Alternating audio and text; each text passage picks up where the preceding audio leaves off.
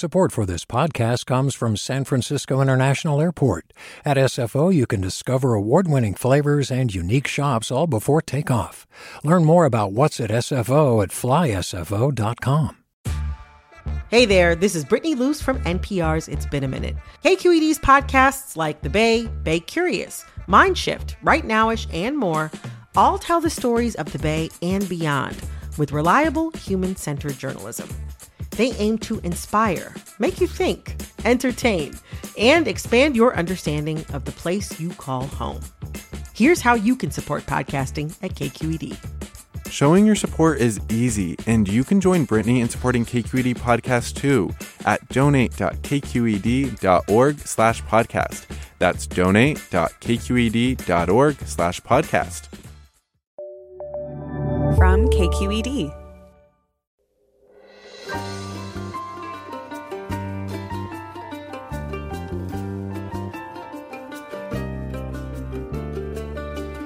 From KQED Public Radio in San Francisco, I'm Michael Krasny.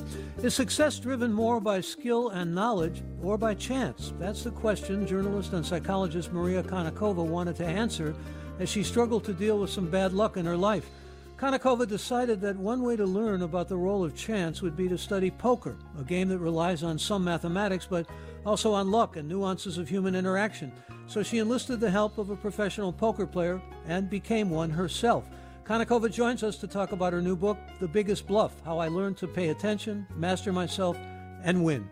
Join us after this news.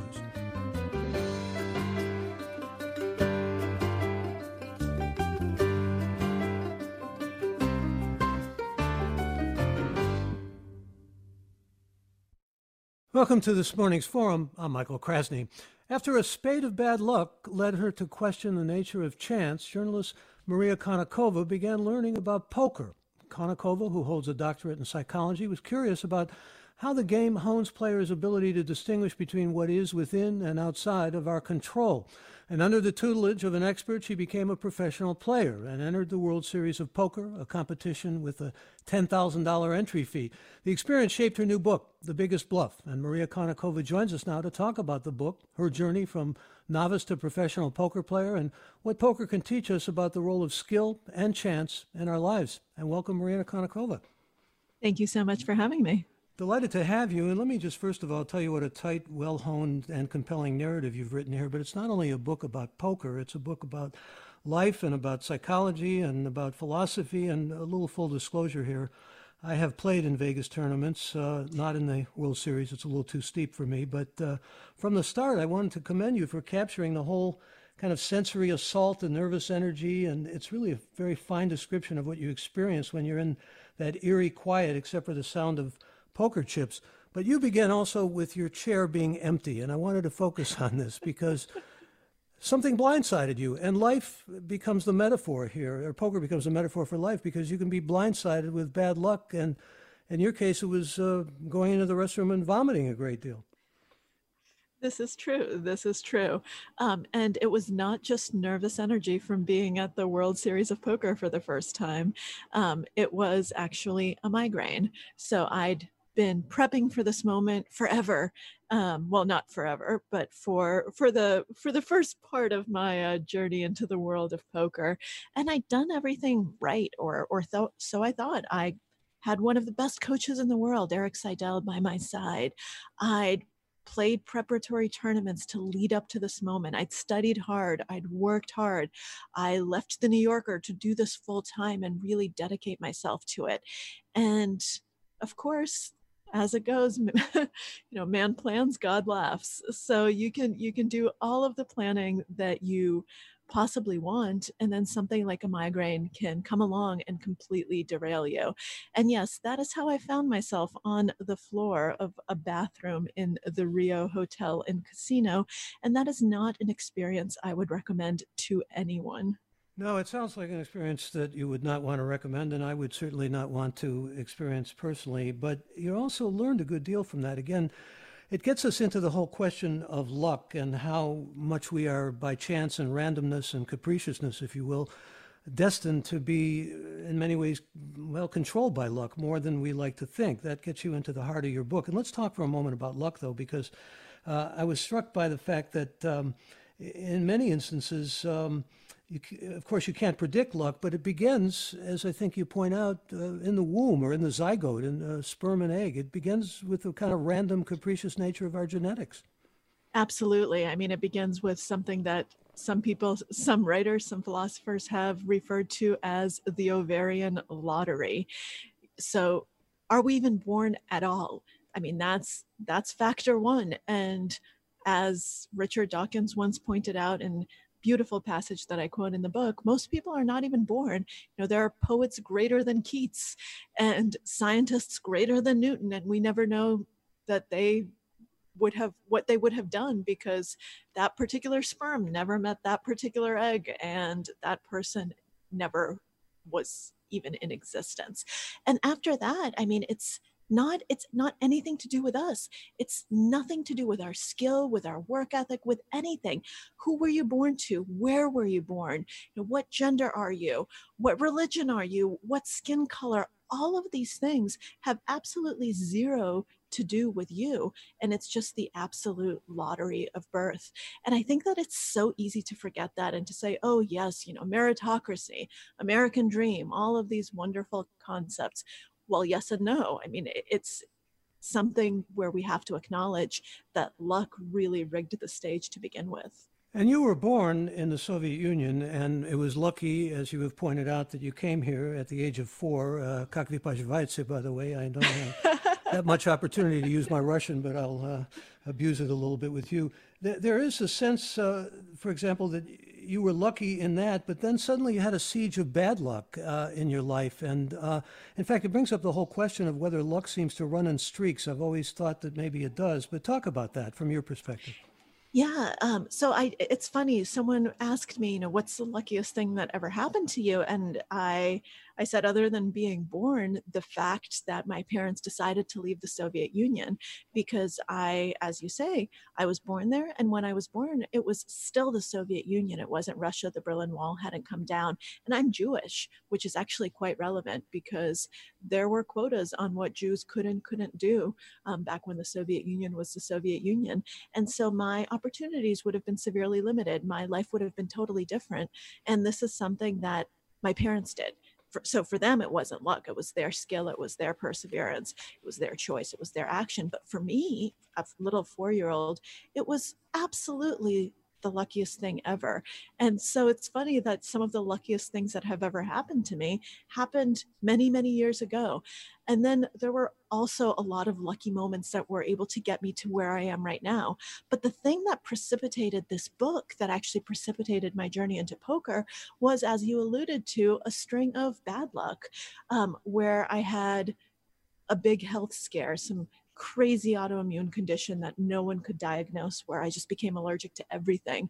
And for large stretches of time, just couldn't even go outside because my body would just break out in hives, and it was incredibly painful. And no one could figure out what was going on. Around the same time, my grandmother died in a just freak accident, slipped in the middle of the night. And I had multiple family members lose their jobs, and all of these things started happening within a few months of each other. And I just thought, wow, you really don't acknowledge luck when it's on your side. But now that you have all of this bad luck, it makes it evident how much of your everyday existence, how much of your success, how much of the things that you take for granted or that you think you acquired through hard work were only possible because chance was on your side, and it was invisible because it was working for you. And we really start waking up and figuring out, wow, chance is powerful when it goes against us, as it did for me. Yeah, when chance is on our side, we seem to ignore it, and it becomes invisible, I think, as you point out in your book. And yes. This leads us to, well, you're preparing yourself as a player of Texas Hold'em, No Limit Texas Hold'em, which we ought to describe for listeners who are not familiar with the game. It's a perfect metaphor in many ways for life because it's no limit. It's high risks and high rewards, and a lot of it has to do with dumb luck itself. But before we talk about Texas Hold'em, let's talk about you're bringing on Eric Seidel, who is well known to professional poker players and amateurs like me. You were someone who thought there were 54 cards in a deck. You didn't even understand the game. And so when you decided to become a poker player, you went to a professional who you describe as a poker player who also read The New Yorker, and Seidel is a very classy and very fine, extraordinarily gifted poker player and a gifted man in many ways. He taught you a lot. He was the right person for the right time for you. This goes back also to the movie Rounders, doesn't it?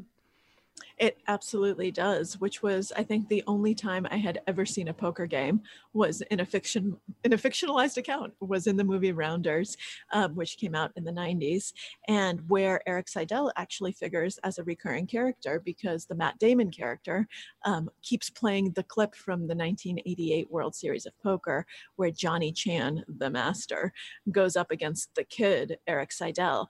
And Eric ends up coming in second. But what people don't necessarily realize was that this was Eric Seidel's first ever major poker tournament. First time out of the gate, and the guy comes in second in the World Series of Poker. It was the start of an incredible career that's still going on to this day. He is one of the only players who continues performing at the top of the game year in, year out, winning titles, playing against the toughest competition for multiple decades. And I actually think what you started with is a big reason to understanding why, that he's a poker player who also reads The New Yorker, which encapsulates the kind of mind he has. It's a curious mind. It's an insatiable mind. It's a mind that wants to keep learning, that's excited about the world and its possibilities. And that is what makes him so good at poker, because he doesn't think he's the best. He remains humble and he wants to learn. He realizes that the game keeps evolving and he wants to keep evolving with it. And I think that that's a very rare characteristic in any profession, that someone is willing to acknowledge that the world keeps changing and that in order to stay competitive, you have to change and keep up and keep evolving. And I think that one of the reasons that we were such a good fit was that he was able to convey to me that poker was really about thinking well. It was about the process. It was about the challenge of the game. It wasn't about winning or losing. It wasn't about making money. It wasn't about the outcome. And so I think that he directed me in a way that not only made me more appreciative of the game, but that helped with the entire journey, that helped with the life metaphor, that helped make me ultimately a better thinker. He also helped you win about $300,000 and this is true. Actually be invited to Davos. And there were many important lessons that you were able to glean from Eric Seidel. Defeat teaches you more than victory being perhaps one of the most important ones, but also the less certainty, the more inquiry. But yes. I wanted also, before we talk about Texas Hold'em specifically, I want to also talk about another major mentor in your life and in what essentially shaped this destiny for you. And that's the father of game theory, Johann von Neumann, who actually had a lot to do with the computer as well as the H-bomb. By the way, there's no H in the Russian alphabet. They used to say so they couldn't have an H-bomb, but it's not. The H is the letter N in Russian. You got a good deal from reading von Neumann, who actually was himself, though, a very bad poker player, was inspired by poker and saw really skill and chance in the balance as being emblematic of what poker is. Yes, von Neumann is actually the reason I got into poker to begin with, because someone told me that if I'm interested in chance, I should really read game theory. And so I always, whenever I'm learning about anything new, I like to go to the source because I like to see where the theories came from. I like to see, you know, at the root, what is it really about? And so I decided, well, okay, if I'm going to read about game theory, I'm going to look at the foundational text, The Theory of Games and Economic Behavior. And I learned that, yes, not only was von Neumann a poker player, I'd learn later on in biographical accounts that he was a pretty bad poker player. I'm actually still not sure if he really was or if he just wanted to have fun and wanted to perplex people and so just wasn't taking it seriously. So who knows? But he wasn't a winning player, that's for sure. But I learned that game theory was based on poker, that when von Neumann looked at all of these different games, he was actually someone who is similar to me in that he didn't like games. And he actually thought that games like Go and like chess were pretty boring because they were solvable. They were games of complete information. And he said, yeah, you know, it's great, teaches you mathematical stuff.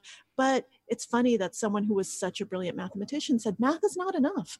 And yeah, that's great. And it's good for what it is, but give me enough computing power and I'll solve it. And of course, both of those games have indeed been solved with enough computing power.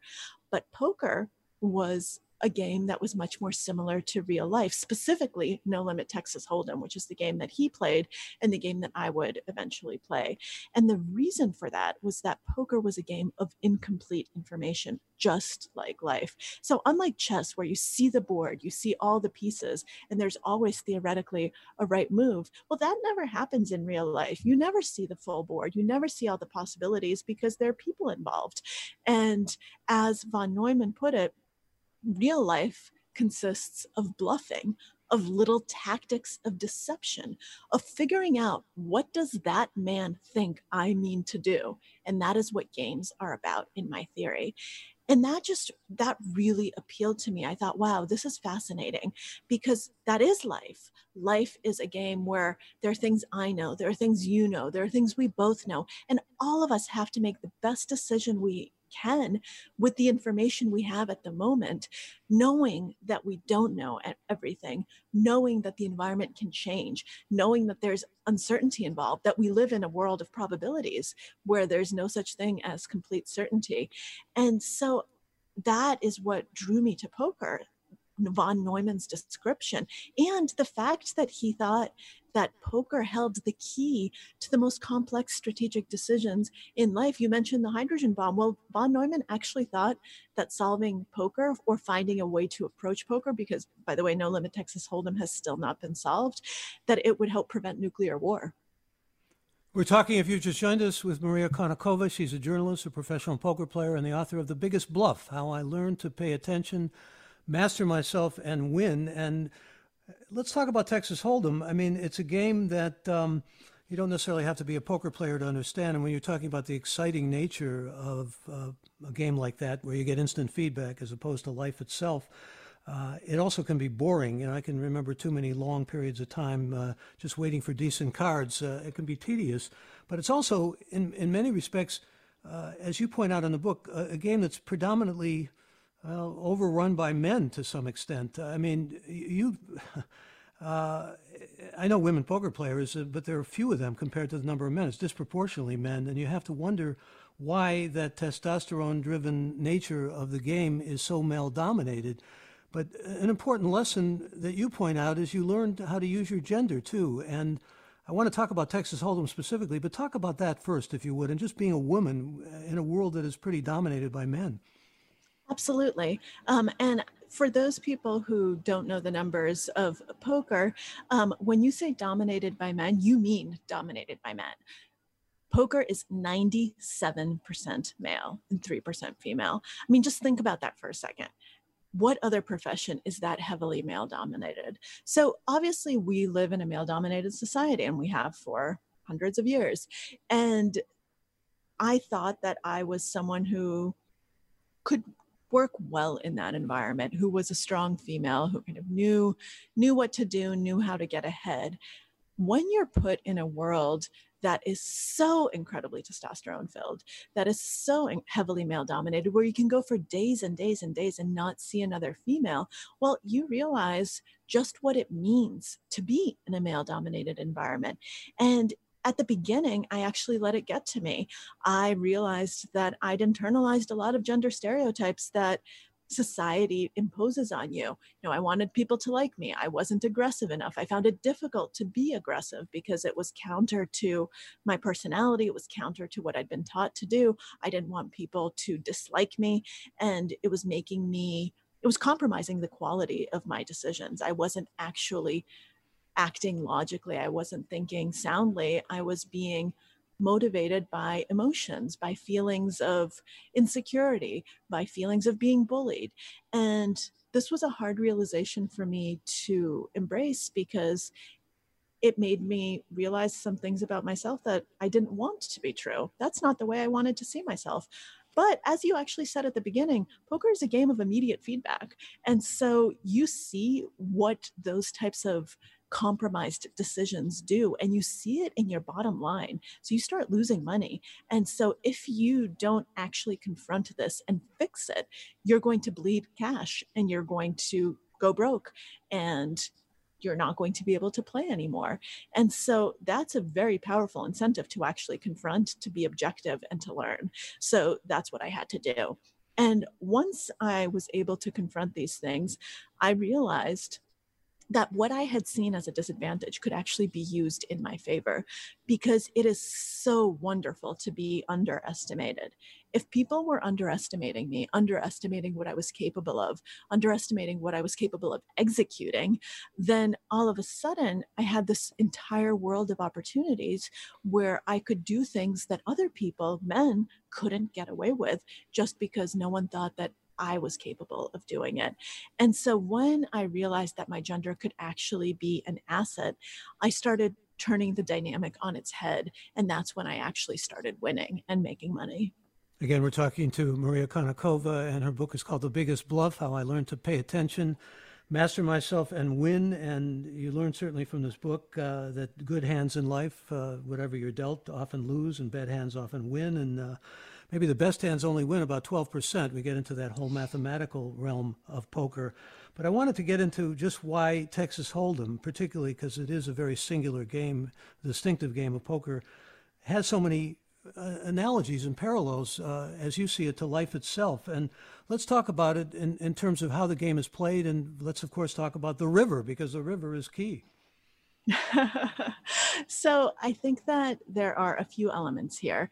So the reason why von Neumann chose no limit hold'em as opposed to any other variant was the exact balance of the knowns to the unknowns. So in some variants of poker, there are so many unknown cards, cards that are face down that only one player sees, that it becomes too much chance because there's just too much information that you are unable to see and that you have to guess at. In other variants, there's too little. You just have one whole card. So there's one unknown and it becomes far too mathematical and so far more similar to something like chess. But no limit hold'em, every single player is dealt two cards face down. So that's your private information. That's what only you know. And when he did all of these computations, and I'm not a mathematician, I'm certainly no Johann von Neumann, I trust him. He said that this is actually the perfect balance, the two unknown whole cards, because that gives you enough to go on, and yet it's still a challenge. So every player gets those two cards. And then you go around the circle in a clockwise direction, turn by turn, and you get to decide what you want to do with those cards. We can get into the reasons why you might decide to do certain things, but you can decide, first of all, am I going to play or am I not going to play? That's the first decision. If you're not playing, you fold. But if you're going to play, you can call, which means calling the minimum bet, or you can raise. So you can say, oh, I want to put in more money. And once again, you can do this for many reasons. Maybe you're doing it because you actually have good cards. Maybe you're doing it because you think everyone else at your table is weak and is going to fold to you. Maybe you're just bored and decided that you want to shake things up a bit. The good player is going to be able to identify all of those motivations in another player in order to take advantage of it. And then once again, everyone gets to make that decision. And you will then have information in common, the public information. So there'll be community cards that are dealt face up. That's what everyone can see. So if we're talking about life metaphors, that's now the information available to all. And hold that thought if you would, Maria, yes, because we're coming up on a break. And I want to also invite our listeners to join us in this conversation. You can do that by giving us a call right now at our toll-free number. It's 866-733-6786, 866-733-6786. If you have questions or comments for our guest, Maria Konnikova. You can also get in touch on Twitter and Facebook. We're at KQED Forum, or email forum@kqed.org.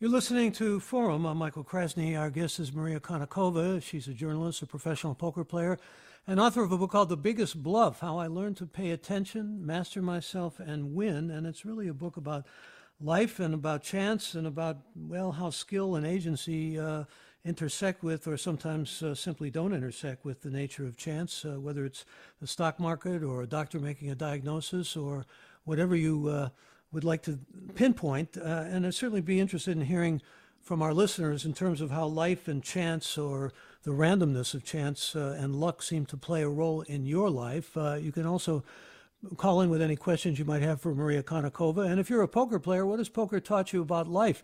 Keep thinking about that line of Stanley Kowalski. He's not a very, in many ways, character to empathize with, but in Streetcar Named Desire, when he says, you know what luck is? I pulled an inside straight. That was when he's talking and bragging about a poker hand he played. You may want to talk about this with us, and you may want to join us. As I said, it's a topic that's highly psychological as well as philosophical, and there's a lot about Immanuel Kant and empirical thinking in Maria's book. I'd like to hear what some of you, our listeners, are thinking, and give us a call now at our toll-free number. I invite you again to do that. The number to call is 866-733-6786. That's 866-733-6786, or get in touch on Twitter and Facebook. We're at KQED Forum, or email us, forum@kqed.org. We hadn't even gotten to the river yet, and I want to go back to you on this, Maria. You were giving us a nice cogent explanation of what No Limit Hold'em, Texas Hold'em, is all about. And I think when you were last giving your narrative, you had the cards down and the players playing. Yes, so we all had our hole cards, and the dealer now has fanned out the flop, which is the first three community cards that we all see in common. And so now we have more information. So now the value of our private information has changed because the environment has changed, and we now have to look at the context. We have to look and see how those three cards interact with the cards that we have. We have to see how other players are reacting to them. How are they reacting when those cards come out? How are they betting? What actions, what information are they giving out? Because that's the way that we will end up making our decisions on what to do. Because now, once again, we go around in that same circle, and everyone who decided to play beforehand gets to decide again. Are they staying in the hand or not? Are they betting? Are they raising? Are they calling? Are they folding? What are they going to do? And then one more card comes out. That's the turn. And once again, the environment has changed because now we have even more information. And you go through that exact same process with everyone who's still in the hand. And then the final card comes, which is the river. That's the fifth card. And at that point, that is all the information that you're going to receive in terms of the poker cards. And now you have to look at the people. You have to put together the story. You have to figure out, what has changed from the beginning to the middle to the end? How has the story evolved? Does the story make sense? And what do I want my story to be? How do I want to act? What is my decision going to be? There are not going to be any more cards. And so the last person standing is going to win the hand. And if the hand goes to what's called showdown, which means that someone bets and someone calls and there are still multiple people by the river, then the best hand wins. But most hands never go to showdown, which means that one player convinced every single other player at the table to fold their cards. And most times that actually ends up being the player who doesn't hold the best hand, but someone who has made a better hand fold by acting as if they actually held the best hand. And that's where the skill of the game comes in. You can actually win, and you often do win with the worst hand. That's not possible in any other game in a casino. That's not possible in chess. That's not possible in Go, but it is possible in poker. And it is possible in life. And what you've described so splendidly here has to do so much with decision-making, with reading other people. There's a lot of talk about tells, but you say watch the hand movements. That's even more important, but it also has to do with focusing and with rationality as well as probability and risk. And again, this seems to me to be a very, in many ways, incisive metaphor for life. Let me get a caller on here after I read some comments. A listener tweets, well, here's Rich, who says, I don't play poker, but every casino game I know has a house advantage, or in this case, a buy-in fee for the house. Does that shift the odds against the player over time? It seems like if one wins big early in a gambling career, quitting would be wise. Well, I think, Maria, you mentioned Eric Seidel. He's a good example of somebody who continued to play and continued to do well. Yeah. So poker is actually the only game in the casino where the house doesn't have an edge. You're not playing against the house. Right. There is something called rake. So every pot is raked if you're playing a cash game, or if you're playing higher stakes, usually there's a certain amount of rake that's taken out every half hour or every hour, depending on where you're playing. But you do have to pay attention to that, because sometimes the rake is very high, which makes lower stakes games unbeatable, in which case you just should not play that game at that casino.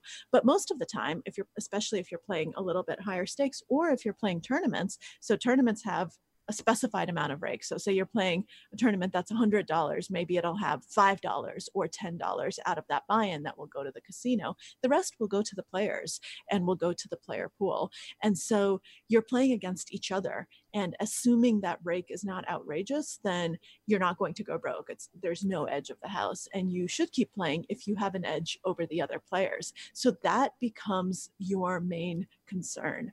Do I have an edge in this game? Am I a favorite? Am I a better decision maker? Am I a more skilled player? And that's the question for the ages. That's the question that you need to constantly be asking yourself, whether it's at the poker table or in any life situation. Should I be in this situation? Am I a favorite? Are the odds in my favor or not? And it can be very difficult to make that accurate self-assessment. But in poker, if you don't do it, you're going to go broke. And I think, as you point out, be out of the game. Yeah, no, excuse me. I was just going to say, as you point out, too many people feel, well, I've invested this much money so far, so I just ought to see how it's going to turn out, even though their better half inside of them is saying, no, it's time to get out of here. Here's a tweet that I wanted to read from a listener who says, an index into how much chance rules our life is the extent and ferocity with which many of the successful find reasons to claim that it doesn't. Gender, race, moral superiority, the market, all are cited as reasons for success, usually by people who don't understand them. I want to bring in Robert Frank's name here, a book that you may be familiar with, Maria, and a Cornell professor who, an economist actually, who we had on Forum a few years ago, who wrote a book about luck, and he said that it was interesting, people of progressive politics, as opposed to people of more conservative politics, said that, well, luck had a lot to do with their success. He was talking to a lot of successful people. But the people who were much more conservative, and I guess you could say libertarian or Republican, felt that luck played a much lesser role. I just found that fascinating. And I find fascinating the responses I'm getting here from listeners. This is Jennifer, for example, who raises a question to you, Maria. She says, I was struck in listening to Maria Konnikova talk about how she benefited from her parents' decision to leave the USSR as luck. I would love her thoughts on privilege as it's being discussed in terms of racial inequality. Yeah, I mean, I think that we need to be incredibly aware of privilege. And in the case of my parents deciding to leave the Soviet Union, I mean, I think I have to be lucky that I have very smart parents, that their genetic endowment is such that they were able to understand how bad it was, that it was unlikely to get better, that there was a lot of anti-Semitism, and that the opportunities would be better in elsewhere, and who were willing to take a huge, huge risk. Because the only reason we were able to get out was because we were Jewish. It's probably the only time in history where people have forged passports to say they were Jewish, because Israel said that they would take Jews. But we had no intention of going to Israel. So we did what a lot of Russian Jews did at the time, which was leave. We had to leave everything behind. We were stripped of our citizenship, and we basically had to rely on the kindness of strangers. We were political refugees. We were asylum seekers, and we were able to get asylum in the United States, and we were able to get a green card. And that was insanely lucky. So I don't think that came from a position of privilege that they were able to leave, but I do think that it was luck of the genetic endowment that they actually figured out how to do this and were risk-taking enough to do it. A lot of people were scared of the unknown, scared of not knowing, what was going to happen, scared to lose citizenship and be stateless and have to apply to other people for help. We were also very lucky that we had kind strangers who were willing to sponsor us, who were willing to take us in, who were willing to go out on a line for a family that they did not know. And so we were able to come to this country. But I think that this is we can't understate how much luck like that, how much privilege, which often comes from luck of birth, how much it has to do with where you end up. And yeah, it's a huge problem, and it's a huge reason why we have these social inequalities. And I think that we're seeing a lot of social cracks right now. And what we can do once we are in a position to do so is to try to help, to try to be the people who in turn lend a helping hand to others who are open-minded, who are willing to help strangers, who are willing to go out on a limb and put ourselves on the line for the lives of others who are not as privileged as we are. That's very nicely put, and I would bring in the name of Henry Jackson here, a former senator from Washington who had a lot to do with the pressure to get Soviet Jews emigration. Let me get some callers on, and Ray, we begin with you. Good morning. You're on the air. For taking my call. In poker, there's something called a tells, that is very important in playing poker and can be associated with life. My question is, there's in Hold'em, small blind, big blind, and your position in betting. What analogy do you have to that in life? So the big blind and the small blind. Yeah, go ahead, Maria. Okay, so I think that those were two unrelated thoughts. So yes, there are tells in poker. That's true. They're actually not what you think they are. And most people who think they have tells on people do not. And most people rely way too much on tells. And I have a huge section of my book about this.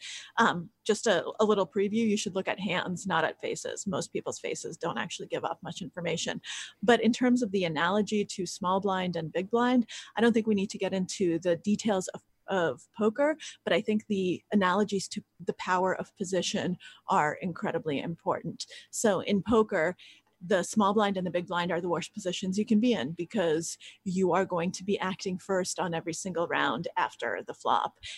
And that's a huge disadvantage. In every single situation in life, information is power. Information is key. Information is how you win and how you gain an edge. So you want maximum information. And by having a better position, by having the privilege of acting last and seeing what other people do before you have to act yourself, that puts you in the best position to win and to actually negotiate better, to get a better outcome, because you get to see how everyone else is acting and you get to react to that. You also have time to think. So in poker, position is key.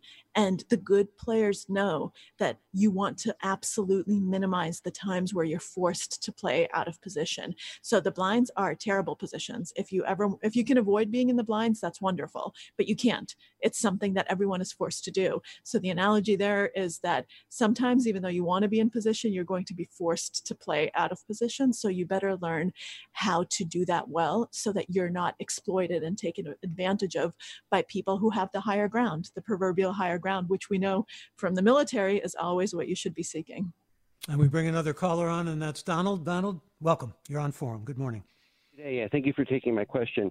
I was just wondering if, kind of coming to these understandings about luck and how the game of life is played has affected your overall sense of happiness and well-being. And I'll take my answer off the air. Thank you for the call, Maria Konnikova.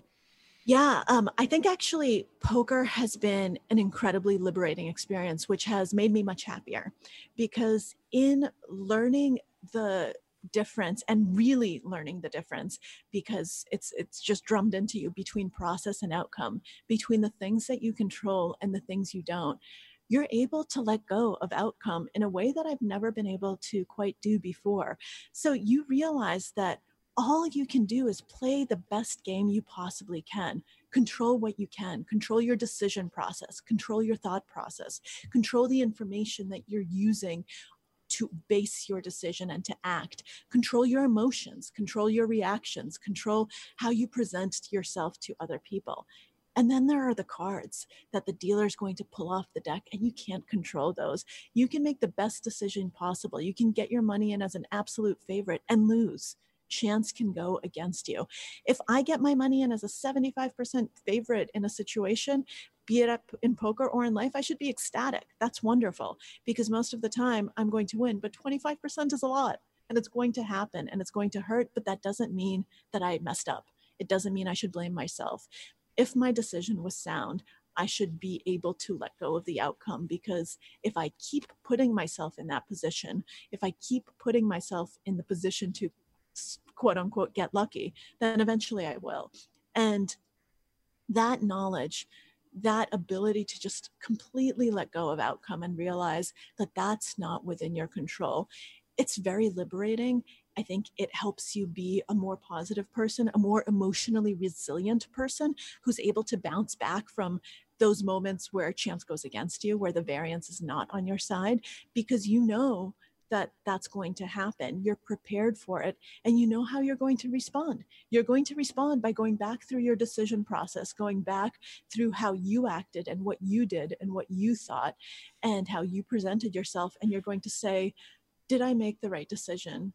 Did I do it well? And if the answer is yes, I'm happy. If the answer is no, well, I'm not happy and I have something to work with. So I actually have something productive to be doing where I can execute my own agency as opposed to wallowing in the outcome, wallowing in the bad luck, which just basically puts bad energy out there and puts my emotions and my thoughts, which could be used towards something productive, towards something that's completely counterproductive and isn't going to accomplish anything.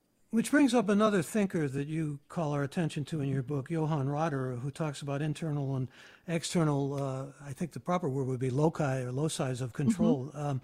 Talk about that, because it's really important not only in poker, but in life. Yeah, Julian Rotter's work was something that was really important to me as I was in grad student in psychology. And he has a really important concept of locus of control. And he found that people have two main ways of looking at agency. So if you have an internal locus of control, then you think that you are responsible for events, that you control things, that you are actually you're the one who's calling the shots. If you have an external locus of control, then you see things as happening to you, and you see the world as happening to you. You see it as just outside of your control. You see events as happening without your agency, without your involvement. And there's a time and a place for both loci. And there's a time where it's appropriate to have an external locus of control when something totally outside of your control happens. But what Rotter found was that people have a way of describing events typically that really defines how they see the world. And an internal locus of control is usually much more useful. It's something that helps you take agency, take control over things, and really accept responsibility. An external locus, on the other hand, often leads to depression, because you start being very nihilistic. You think, oh, you know, why bother? I shouldn't do anything. You know how irreparable it can be to say, I just trust my gut and so forth. I mean, that can lead you down a bad path too. Exactly. So trusting your gut is not an internal locus of control. That's actually giving up control to your stomach, which is not something that I would ever recommend you do. In fact, I think trusting your gut is the worst advice that anyone could possibly give you. We actually know a lot of work in psychology that shows that people have both very accurate intuitions and very inaccurate ones. And we do not know which is which. If we're asked to judge, we're at about a coin flip. So we have no way of knowing when our intuition is good or bad, which means just disregard it. And the only time when it's worth going with your gut is when it's not your gut, when it's actually expertise, when you're someone who's a domain expert and you've spent thousands and thousands of hours doing this and studying this. And the reason it might feel like intuition, the reason it might feel like gut, is because you've never externalized it. You've never vocalized it. You've never consciously thought to access the patterns that your brain recognizes. And that's the only time where you should be trusting your gut. But in that case, it's not actually your gut. It's really your head. Well, too often, as you point out in your book, we think that we're somehow in accord with agency when really chance is ruling to a great degree. It's hard to grasp probabilities because we're not really wired for them. But that whole idea of skill and chance, which really in so many ways intrigued you and got you into this whole world. Talk about the experiment that you ran at Columbia with the stock investments. I thought that was pretty fascinating. Yeah. So when I was working on my dissertation with the late great psychologist, Walter Mischel, we wanted to look at, so Walter Mischel is known as the marshmallow guy. He's the person who made the famous marshmallow studies. Can a child wait for that second marshmallow? And the length of time that the child is able to wait actually predicts all sorts of positive life outcomes if they're able to wait a long time. Delay of gratification is incredibly important. The reason I'm saying this is because I went into this thinking that self-control which is what Walter Mischel had studied, was this wonderful thing. And I was curious to see if people who were high in self-control, who had a really good way of controlling their environment, controlling themselves, if they'd make better decisions in an environment like the stock market, an uncertain environment, an environment with risks, where you had to make probabilistic judgments, where there was time pressure, where there was emotional pressure. And so I had them play stock market games where there were good stocks and bad stocks, or bonds, which were safe options. And you had to figure out an investment allocation strategy. And they were playing for real money. So it actually mattered how they were doing. And what ended up happening, I was curious to see, you know, who would do best. And I thought that the people who were high in self-control would do best. And we actually found that that wasn't the case. We found that really smart people, people who are really good at controlling things normally, ended up falling for something known as the illusion of control. So if you put them in a stochastic environment where there's a lot of uncertainty and a lot of different things going on, they all of a sudden think they have much more agency than they actually do. And they don't learn from negative feedback. They say, oh, no, that's just noise. It doesn't matter. I know what I'm doing. And they end up losing a lot of money. Whereas people who are unsure of themselves and who aren't quite sure what's going on, when they start losing money, they say, uh-oh, I should probably change my strategy. And they do, and they learn, and they actually end up doing better. And I thought that that was absolutely fascinating. And then we started looking more at the illusion of control. And it ends up that really intelligent people are so prone to this, are so prone to thinking that we remain in control, that things remain a matter of skill, when it's really just pure chance, when there's no way that they were affecting the outcomes. And that's really eye-opening. That, I think, set up a lot of the thoughts that I had since then, and probably was a precursor to my fascination with poker. I think it was definitely a harbinger for your poker life. I'm actually, speaking about your poker life, going to read a comment from Bev, who says some things that sort of parallel what you said earlier. She writes, I'm a recreational poker player in local poker rooms and in Las Vegas. I'm also a woman, which puts me in the minority at every table. I found that I can use that to my advantage in a number of ways, including other players underestimating me and being unpredictable. Can your guest relate? And I think the answer, definitely from what we heard before from Maria, is yes. But she also wants to know, can you draw any parallels to life and how being in the minority can still confer advantages if they are recognized and exploited? Yeah, absolutely. I mean, I was able to, I think, become a much stronger female away from the poker table because of the experience that poker offered me, because I realized how often the situations that I could identify at the poker table must have been happening to me in real life, and I just never realized it. I never understood how often probably I was being bullied, how often I was being bluffed, how often people projected confidence to me when they weren't actually strong, that being confident and being strong, having a strong hand, are two very, very different things. And so I was able to start spotting that and start being able to push against it. And so I think that I'm someone now who doesn't let myself be bullied nearly as much. My husband noticed that about me when I started playing poker seriously. He said, "No, you don't take as much crap from people as you used to." And I think that that's something that's a really hard-earned skill, and something that can really help you get further in life.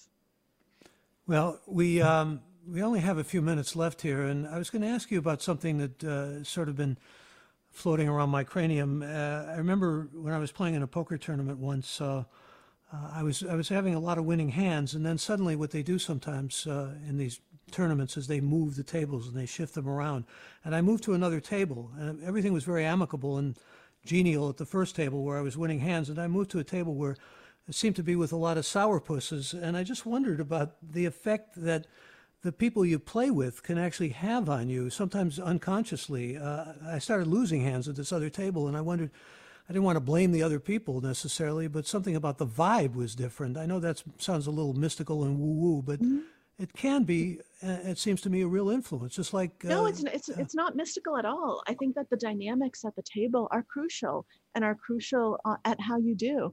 Because just think about it for a second. If you're at a congenial table where people are nicer, then people are actually going to potentially play a little bit differently. First of all, they're enjoying themselves. Secondly, they probably in marginal spots where they could raise or they could not raise.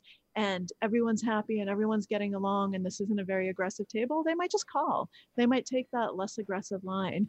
They might, you know, they might just do something like that because the dynamic is different. Now, if you're at a table of what you called sourpusses, you know, if you're at a table of people who are out to get each other, then you're suddenly going to see more raising, more 3-betting, more 4-betting. It's going to be a much more aggressive environment. It's going to be more difficult to get to showdown and to actually win with the best hand because you're never going to get there. And so all of a sudden you'll find yourself folding more. You'll find that entire experience very different. And so I do think, I don't think that there's any mysticism there. I think you're absolutely right. And can there be mysticism at the table affects how you play.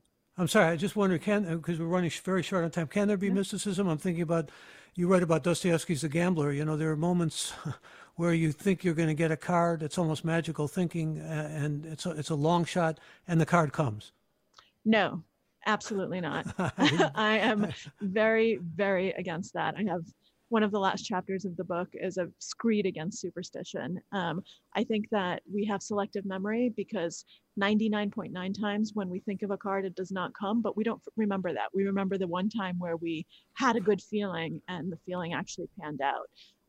So no, I'm very against all superstitions and I'm against any sort of mystical thinking when it comes to poker. No, we're on the same page there. And let me read a comment from Jean, who writes, many years ago, I was in a tea house in a small village in India on an overland trip around the world. I was young, carrying an expensive camera, and clearly had the means to travel and live well. A friendly, kindly gentleman started talking to me. He asked where I came from, how much education I had, if my parents owned a home and a car. Then, after quietly looking at me for a few moments, he sighed, smiled sweetly, and said, do you know how lucky you were to have been born in the United States? A brief moment, a few words, and my perspective on the world and my place, and it changed forever.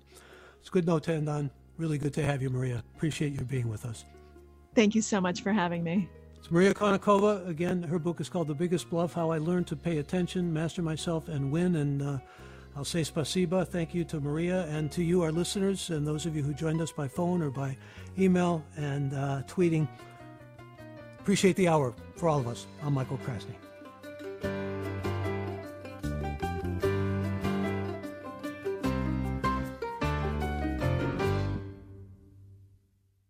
Funds for the production of Forum are provided by the members of KQED Public Radio and the Germanicos Foundation and the Generosity Foundation. Support for Forum comes from San Francisco Opera. Set 10 years after a school shooting, the critically acclaimed opera Innocence takes us into a complex emotional journey where our understanding of innocence and guilt is constantly upended. Kaya Sarriaho's ethereal score collapses the past into the present as a community of survivors grapple with how to move forward.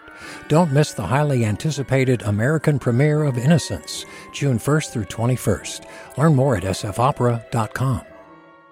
We've all got those parts of our house where the internet just won't go. Well, if you had wall-to-wall Wi-Fi from Xfinity, you could worry less about dead spots. Because with wall-to-wall Wi-Fi from Xfinity, you get fast speeds, reliable connection in every room, and power for all of your devices, even when everyone's online. That's wall-to-wall Wi-Fi, only with Xfinity. Restrictions apply. Not available in all areas. Actual speeds vary. All over the country, we need to improve reading in Wisconsin. Schools are changing the way they teach reading. I'm calling for a renewed focus on literacy. We have gotten this wrong in New York and all across the nation. And it's happening because of a podcast. I think your podcast has changed my life. And I'm going to share this podcast with everyone I meet. Sold a Story investigates how teaching kids to read went wrong. New episodes of Sold a Story are available now.